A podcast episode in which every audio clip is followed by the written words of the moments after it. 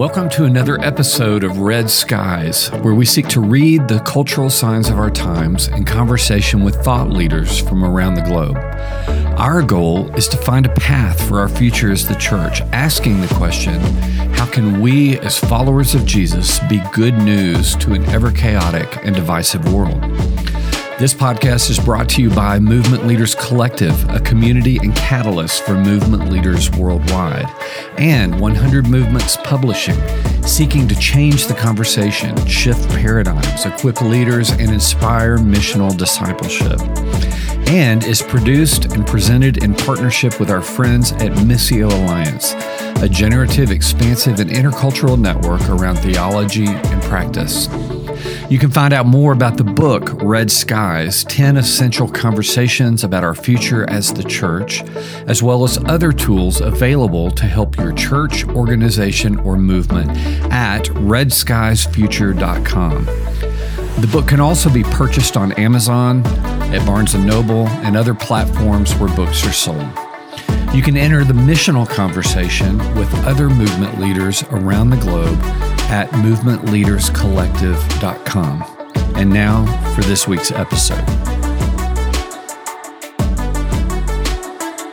Well, hello and welcome to another Red Skies conversation. I am one of your hosts, Roland Smith, and I'm here with my co-host Rich Robinson from Edinburgh, Scotland. How you doing, Rich? Uh, I'm doing very well, Roland. Last last week before Christmas, it's cold. There's snow on the ground. There's lots to do. Looking looking forward to it. I'm doing yeah, well. yeah, snow on the ground here as well. I am uh, really looking forward to our conversation uh, today with someone that I haven't had a lot of chance to talk to, but have uh, been impacted by his ministry and his books and watched his work from afar. Uh, Leonard Sweet. Um, and most of you probably know uh, Leonard, but uh, for those of you that don't, he is a preacher, teacher, historical theologian, an author of more than 70 books. Um, and he does doctoral work with students at Drew University, George Fox University, Northwind Seminary, and Southeastern University. You sound like a very busy guy, Len. Um, well, I'm all- glad I'm glad you could join us. Yeah, I'm glad to be here too. Been looking forward to it. Well, and you you wrote a uh, a really pivotal chapter in Red Skies. Um, so appreciative for that. And when you when you sent your draft in, I I will uh, confess that I wasn't sure about the title at first. And um, as I read it, it was an amazing um, just kind of framing of the whole conversation that the book is having. And so we ended up putting it uh, right up there, uh, right after the the foreword. And um, but the title of it, uh, which is kind of the way you frame the whole chapter. Red skies, white elephants, gray rhinos, and black swans. Um, I wonder if we could just kind of get started uh, with you talking about those semiotic pictures and um, framework of of how you get into talking about culture, the church, and some of the um, issues that we're facing. Yeah, well, the word is is semiotic. These are semiotic scenarios that um, that we are facing simultaneously. I mean, the, we, we are. There's no phrase, you know, we can walk and chew gum at the same time, but we don't think we think sequential. We don't think simultaneous. Mm-hmm. we we think con- consecutive. We don't we're not trained to really think concurrent. So these things are happening all at the same time um, various scenarios of the future um, that are going to that we're going to be uh, facing. And so um, it's kind of stacking at um, not in linear form but in in simultaneous form. Uh, the the the red skies scenario the the white elephant scenario, the uh, gray rhino scenario, the black swan scenario, and uh, one scenario I, I should have remembered and I didn't, and I'm repenting now. The red heifer scenario. I should have ended with the red heifer. What was oh, I? man, I'm, I'm I'm curious. So we'll we'll put that in red skies too. We'll make, get you to write a chapter on red heifers. Yeah. Well, if you notice, most creches uh, have a red heifer in them, and Jesus okay. is mostly portrayed as a ginger for precisely this reason. And um, hmm. uh, there was one special sacrifice offered by the high priest, which was not daily. It wasn't even annual. It was offered whenever the ashes of the previous red heifer sacrifice had been depleted through cleansing ceremonies, and mm-hmm. called the red heifer sacrifice. And um, you read about, I mean, there's supposedly throughout all of uh, time, um, there's been a, a nine red, literal, uh, legitimate red heifers that have been have been sacrificed. You can't have one non-red hair and mm-hmm. and be a red heifer sacrifice. Uh, a heifer, of course, is a young female cow which has never given birth to a calf, and a heifer is simply a fancy name for a young female cow that hasn't yet born one. And uh, by red, we're not talking about ruby red here. We're talking about earth red, a kind of a reddish brown, earthy color. And the Hebrew word for red, um, Adom, is etymolo- is really linked to the word for earth, Adam. So hmm. you got red earth, Adam coming out of the red earth. So this whole tradition of red hair and mm-hmm. the, the red red is the color of love. I mean, ask Taylor Swift. I mean, so you got you got a yeah. you, you got a, a rarity here, but um, the red heifer was a was a, a messianic sign that you look for the red heifer as a sign of the coming of the Messiah, and um, you can look at Numbers 19. They give specific instructions for how you are to sacrifice a, a red heifer. Mm-hmm. And and I, I should have I, I needed to I think the essay needed a little more hope in it, and that, that red heifer would have been a little more hope. Uh, what are the red heifer signs, the messianic signs of of Jesus's um, advent? Um, sure. And so that's that's my one regret. Yeah. Well, um, yeah, and I, I, mean, I certainly we want the book to bring hope. Uh, the primary question we kind of put out was, uh, or kind of the thesis question for all the authors was, you know, what is it? How do we need to look at the next two decades or approach the next two decades in order to be good news people? You know, Jesus people are good news people, and obviously that involves some critique and some warning signs and some maybe some negative type language but in that is obviously hope. But can you can you go back and just uh, for listeners um, those that haven't read yet just kind of kind of give us a summary of each of those semiotic pictures the four that you did include um, red, red, skies white elephants gray rhinos and black swans yeah. just kind of give a little bit of a picture of those which you do really well in the book but give us a, a very you know, summary statement on each of those uh, well, well, the red the red skies of course is the whole title of the book and it comes mm-hmm. from one of Jesus' favorite sayings, red sky in morning, sailors take warning, red sky at night, sailors delight. You know how to read the signs of the sky. You need to know how to read the signs of the of the times. And so this is just kind of generic sign reading that we all need to be able to do. Um, mm-hmm. and some of the signs that are, I mean, Christianity in England and Wales now, for the first time in history, Christianity is no longer a majority religion, it's a minority religion. Within a very short period of time, Christianity will be a minority religion here in the United States of America. Mm-hmm. Um, so one of the red skies, an obvious one, is what? How does it? How does Christianity come to terms with the fact that in Western in the Western world, uh, we are increasingly a minority voice mm-hmm. and only one voice among many. And Rich has been dealing with this uh, a long time, and we're we're coming. Some parts of the U.S. have been dealing with it too. I live in a in a place, Pacific Northwest, where it's been for a while this way. But um, so those are just the generic red skies. The the white elephant is is kind of the 900 pound gorilla in the room that nobody wants to talk about, but everybody knows is there. The mm-hmm. difference between a white elephant and a gray rhino is a gray rhino is something that is very visible, but it's so hidden in the context that you can't see it. It's mm-hmm. actually everywhere, and and these are um, th- these are one, once the the event does pop out and happen, then you suddenly how did we miss it? It was there all a while. The mm-hmm. the the white elephant is you know it's there, but you want to miss it because you don't have to deal with it. The gray rhino is how did we miss this? I mean, uh, it was there. We didn't see it. How did we not see it? And then, of course, there are the black swans, and these are the wild cards, if you will. Um, and I think this is both the excitement um, and actually the word Advent is kind of a has that kind of wild card mm-hmm um, I'm, I'm, increasingly calling Christians adventurers instead of followers or mm. pioneer adventurers because it's you're living the, an advent advent life, a, a life mm-hmm. of expectation, a life of arrival, a life of surprise, a life of constantly being open mm-hmm. to the unknown and the unexpected. So you live adventually. adventually, yeah. Yeah.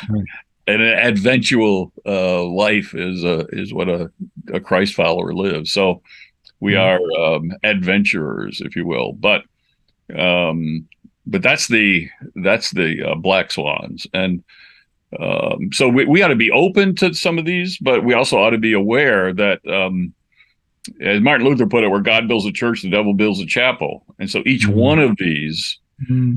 black swans um, can have tremendous consequences for good, but tremendous consequences for evil. And um, and that's where I introduced this whole grainy acronym, G R A I, mm-hmm. and mm-hmm genetic engineering, robotics, artificial intelligence, the big one, mm-hmm. information technology and nanotechnology have tremendous capacity for for good, but the each one having also tremendous capacity for uh, destruction. Um, yeah. yeah. And, and, as you as you say that, Len, I mean, that, that, my question. I want to read two two short snippets from. They're on the same page, page fifteen, and these two opportunities. Um, the first one is is about the commons. It says the church of the future must invest heavily in social capital. The COVID nineteen pandemic showed that the social capital found in the commons, a common purpose, common ground, and common humanity, is the key to a common future. Mutual concern for the well being of all is a primary return on and evidence of wise investments in social capital. So there's something there of significance and a power for the church and a, an opportunity for the church. And then just three lines lower down, talks about in a networked world created by Zuckerberg, the masters of the universe are media, money, and marketing, social media, investment financiers, and multinational marketers. And you talk about the cell phone being the sort of really the, the weapon of choice or the vehicle and the mechanism to deliver that. And so mm-hmm. you've got this sort of commons on the one side, cell phone on the other, the powerful reality. So just uh, unpack those two for us. How does the church leverage one and live well within the context of the other. Yeah, well, this is what brings together here, and, and um, and I sh- maybe I should have spent more time on this, Rich, but the relationship between the particular and the universal, and um, the power of one, the particular, has never been greater. No. Um, again, for good or for ill, you know. Yes. Yep. um, and so we are uh, Bill Joy, who um, who, founded uh, one of the co-founders of Sun Microsystems. He's one who invented Java. Um, he wrote this little essay as we turned as we kind of turned the century into the 21st century.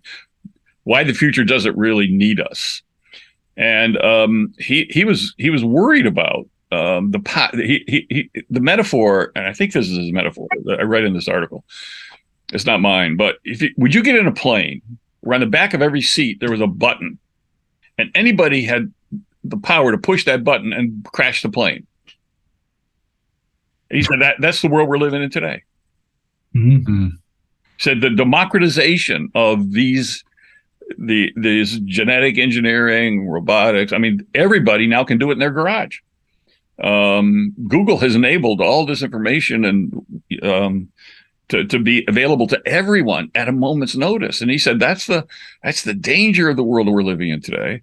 But it's also the, the, the hope of the world because everybody can can save. I mean, you can the power of one has never been, but we got to understand the relationship between particular and the universal. And and you particularize in order to universalize. You, the way to the universal is through the particular. That's a, a Paul Tillich quote directly. You particularize in order to universalize. So you bring the, that particularity and an authentic particularity. In other words, you got to love your zip code. Hmm. Yep. You got to love enough of this. I mean, we'll always have franchise, but the future is not forming from franchises or a franchise faith. it's the particularity, homegrown, homemade, homespun, fresh from the oven, um, the the handcrafted. Um, and and from that particularity and knowing that particularity, and this is all the doctrine of the incarnation. Um, God came to a particular time, a particular place, particular people with a particular language, um, with particular customs, so, but to save the world. And that's so we we we can't stay in the particular. We have to move from the particular to the universal. Uh, I come from the Wesleyan movement. The old saying about John Wesley and his heart strangely warmed, you know, conversion that Methodism begins in a domestic affair, but it ends in a foreign policy. so you gotta you got a particularity there, a domestic affair, you know, an affair of the heart, but it ends in that commons, that public square. It's got to go there. It can't stay in the particular, but the particular has got to be right and um, and authentic and real. So the, the the whole it's a fundamental. The, the incarnation is basically all about the particular and the universal, and um, mm-hmm. but you can't start with the universal. I mean, the old saying: both extreme conservatives and extreme liberals. You can love everybody in general so much, you love nobody in particular very much. Hmm. Yeah, yeah, and that's the bane of this, you know, we can love everybody in the abstract, but God's not an abstract God. God got really particular. Uh, Emmanuel, God with us. God has a middle name. With God with us.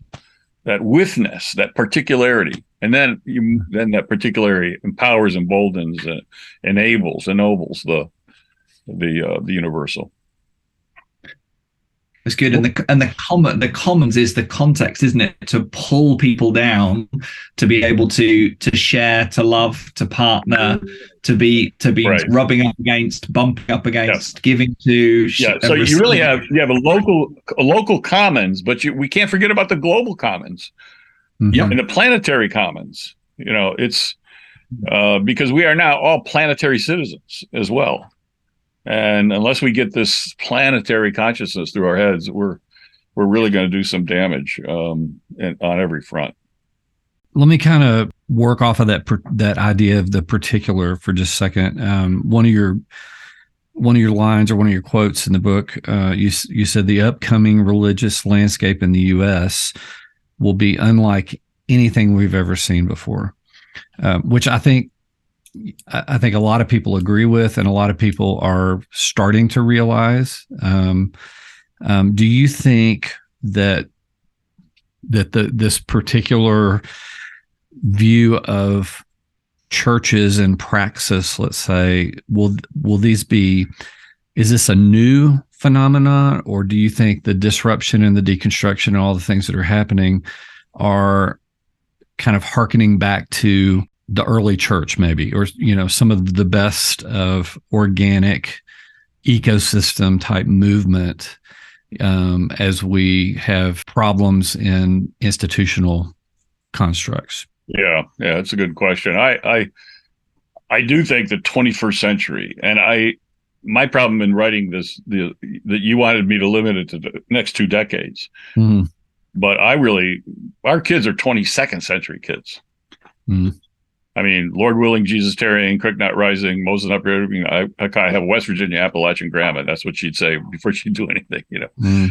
But they're going to live well into the 22nd century. Right. Mm. I mean, I most important person in my life was my mother. The second most important, important person, her name was Marie All, lived in Dayton, Ohio. She was born in 1897. She died in 2003. She lived in three centuries. That's a, a child born between 1990 and 2000 who's a female has a greater than 50% chance of living well into the 22nd century. A male or female, 2000, 2010, greater than 50% chance of living well. So these are 22nd century kids. You think we've seen changes yeah. in the last 10, 20 years? Yeah. What they're going to be uh, coming on the horizon is going to be un, just unimaginable to us. Mm-hmm. So the the key is is not let's let's see the changes so we can adapt to them, but how do you navigate negotiate these black swans, white elephants, gray rhinos, red skies, and always looking for that red heifer, that that messianic sign of where Jesus is and what he's up to out there. Um, So it's a it's a really um, for me it's a it's a it's a whole encompassing issue of how you live the life of faith and um, with expectancy and and exaltation at the same time.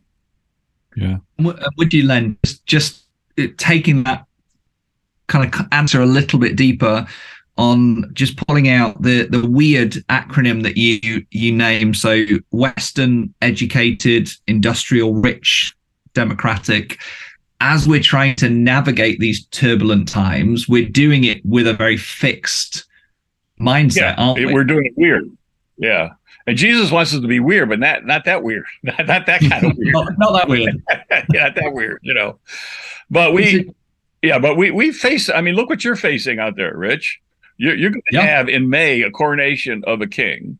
I guarantee you, he's not going to be the defender of a faith. He's going to be the defender of all faiths. Yep. I guarantee yep. you that's going to happen. And he's well, who's going to be standing aside beside him? A Hindu prime minister and a Muslim mayor of London. Welcome to mm-hmm. the new world. You know, yep. now this is this is not what we are used to. It's not what England's used to. It's not what America's used to. I mean, in many ways, this very beautiful uh, Protestant burial of your queen. That that's the last time that's ever going to be seen. That's it. Yeah, yeah, yep. That I mean, legacy is now that, that's yep. done. I mean, you ought to freeze frame that, and that that's the moment that, that hmm. the Rubicon. We are now be. It's that's the last time you're ever going to see that. Uh, yeah. So we've been here before, and as you said, Roland, we've been. This first century was very pagan, very multi, many gods. I do not mm-hmm. like. I don't know. I can't remember if I put this in the in the article or not. But secularization theory for me is a an academic hoax. Um, this world is not becoming more secular. It, we we don't. It's becoming more sacred. Everything is sacralized now. I mean, even atheists mm-hmm. want to call them. We have a religion too. You know, Mm-hmm. So would be known as so the one of the biggest we sacri- we everything we touch we turn into a god, mm-hmm. and there's, there's so many gods out there, including one of the biggest gods is now politics. Politics now is a religion. Mm-hmm. Uh, it's now a faith system um, where you're lo- you have more loyalty to your your party uh, than you do to uh, your denomination. I mean, I was growing up; it was an issue. Can a Methodist marry a, a Presbyterian? or or or what about a Catholic? You know, yeah, yeah. now it's I would I'm a you know whatever party you are, I would never marry somebody if I'm a, a Democrat. I would never marry a Republican.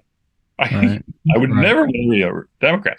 We we just so everything we touch, we've sacral we we celebrities, they're gods. We everything we turn into a god. So this is this is a, a very first century. There are all these gods out there. And how do you live in a world with a pantheon of gods? And how do you live faithfully as a disciple of Jesus, as an adventurer mm-hmm. um, in the midst of that uh, panoply of uh, of deities? And because everything we touch, we turn into a a god. I mean, you look at the Food Network; they're they're wearing the white coats now. I mean, they're the the new priests. Um, and um, yeah, I know people have the Food Network on twenty four seven. That's all they see. Um, it's become a whole new spirituality. So right. I think I think we are. I think the twenty first century is more. I'd like to say more first century than twentieth. More mm-hmm. first than twentieth. Okay. Um, which means we really need to recover our um, our origin story as a, as a as a early Christian community. And, and, I, and I, guess that's what I was that's what I was kind of um, maybe getting at is is you know do do you think that I hate I hate trying to give prescriptions to things, but do you think the possible prescription for the church is to engage the incarnated flesh on flesh organic presence of Jesus people as opposed to systems? Is that how we is that how we fight the cultural systems? Is that we go back to right. you know Jesus there's nowhere in the Bible I can find where Jesus said I'm going to send you politicians who will save you yeah I'm going to sa- I'm going to save you with legislation um Now, I, I think we ought to be involved in the public square. I think we ought to be involved in these kinds of activities. But to look at that as our redemption story, and they're gonna they're going to to save us, no. Um, uh, it, it is it is a reorientation. Uh, orient means east, so it's a re.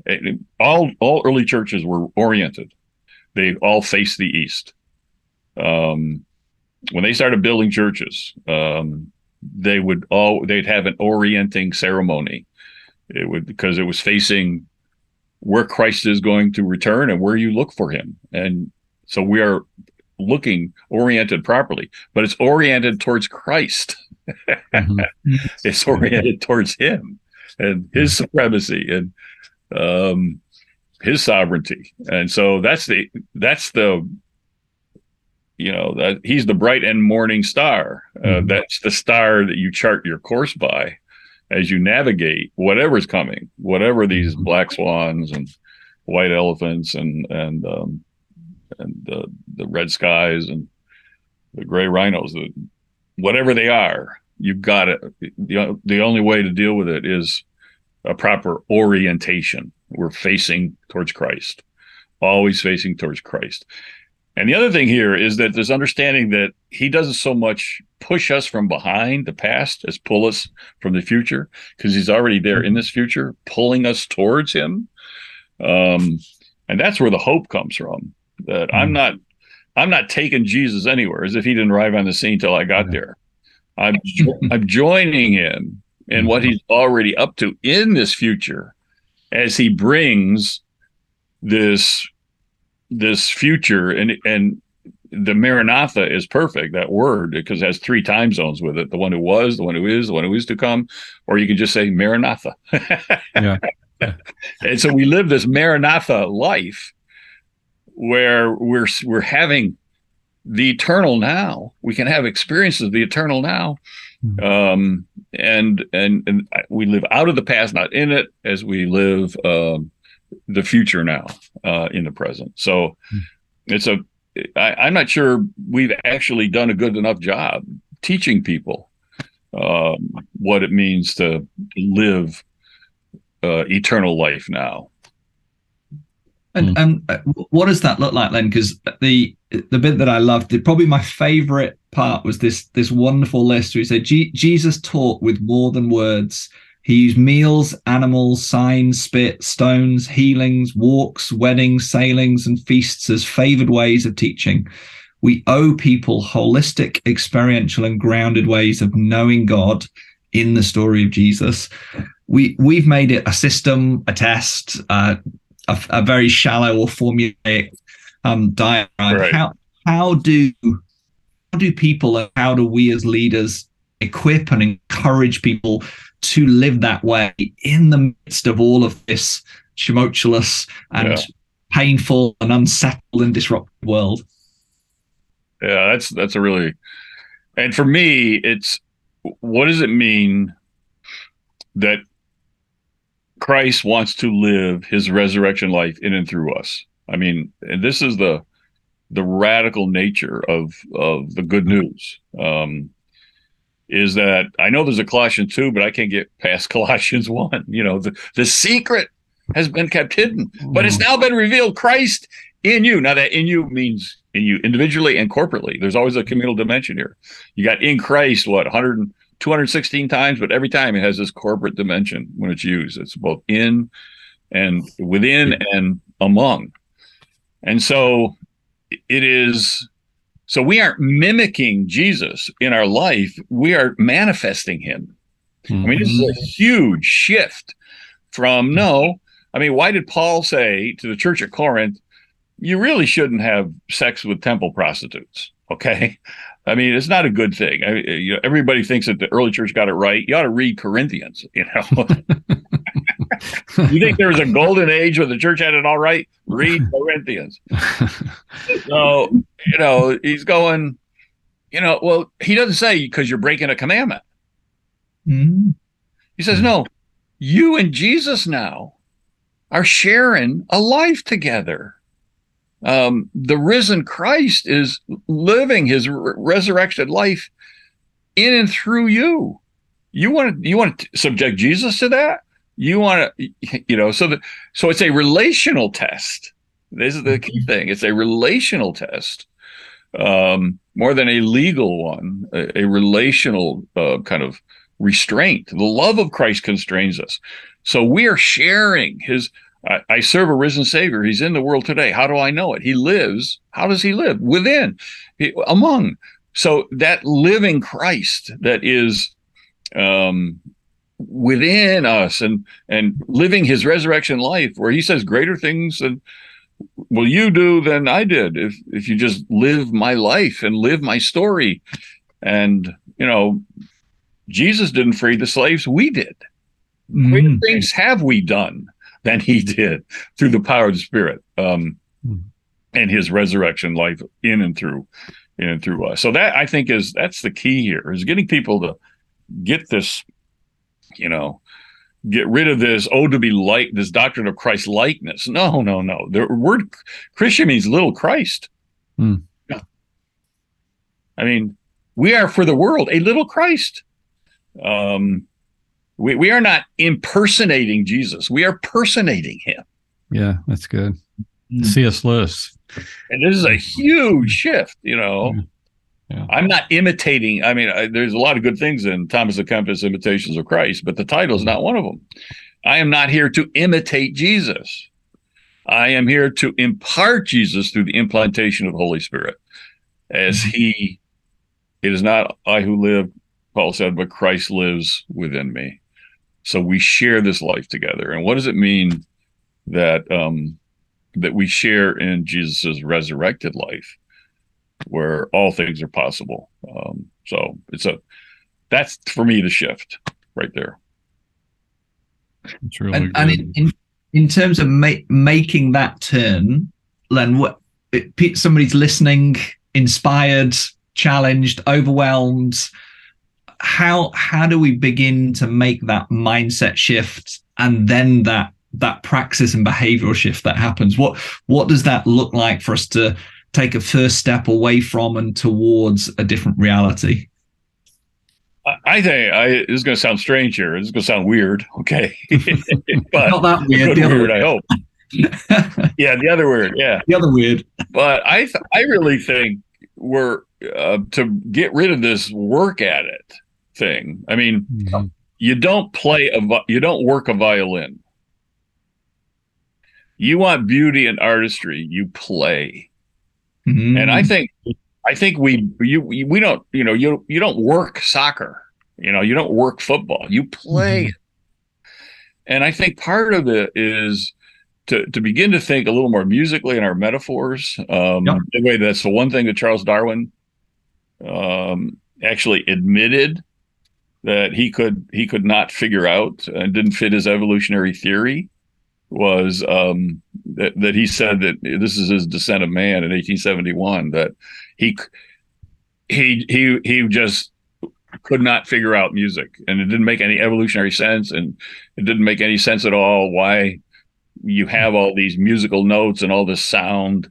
And um, so he he calls it uh, just a mysterious uh, thing in nature and couldn't couldn't figure it out, which makes me suspect if you can't figure out the importance of music in your in your theory, um, you know something's wrong. something's wrong here somewhere. But but it, it's not that we we are. Um, you know he he is living he's he's singing his song and making our song even better when he sings his song through us and right. through his life. And and so I, I just think it's more more play.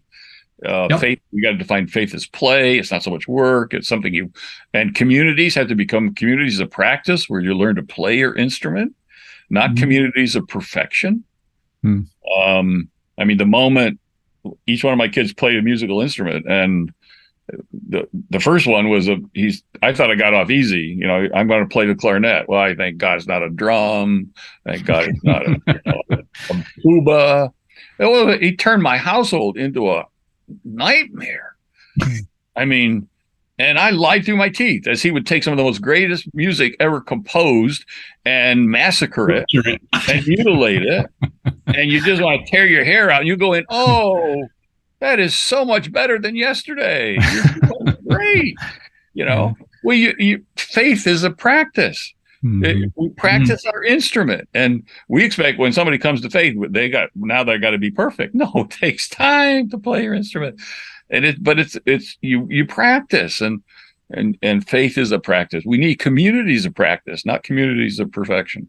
Mm-hmm. And and we've got so many communities that just define themselves in terms of we allow no practice here. You got to have it all right, or we will jump down on you and judge you and and um, you know hang you out as a heretic.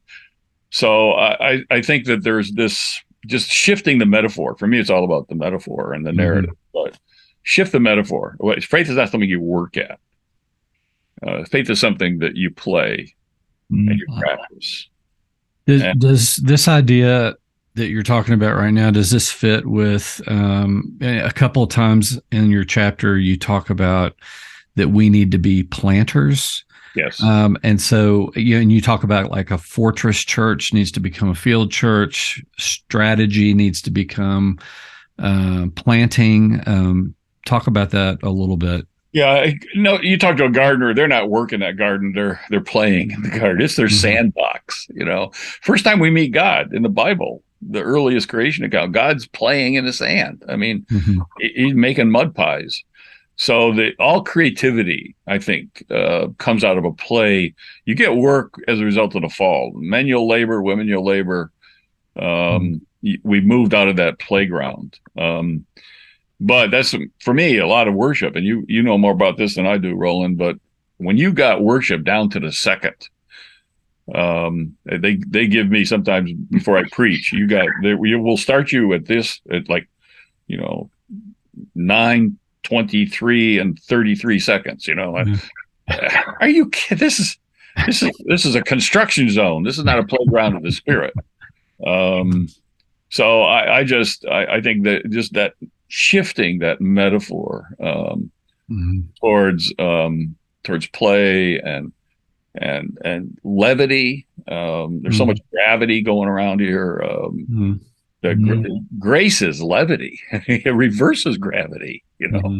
So, um, yeah.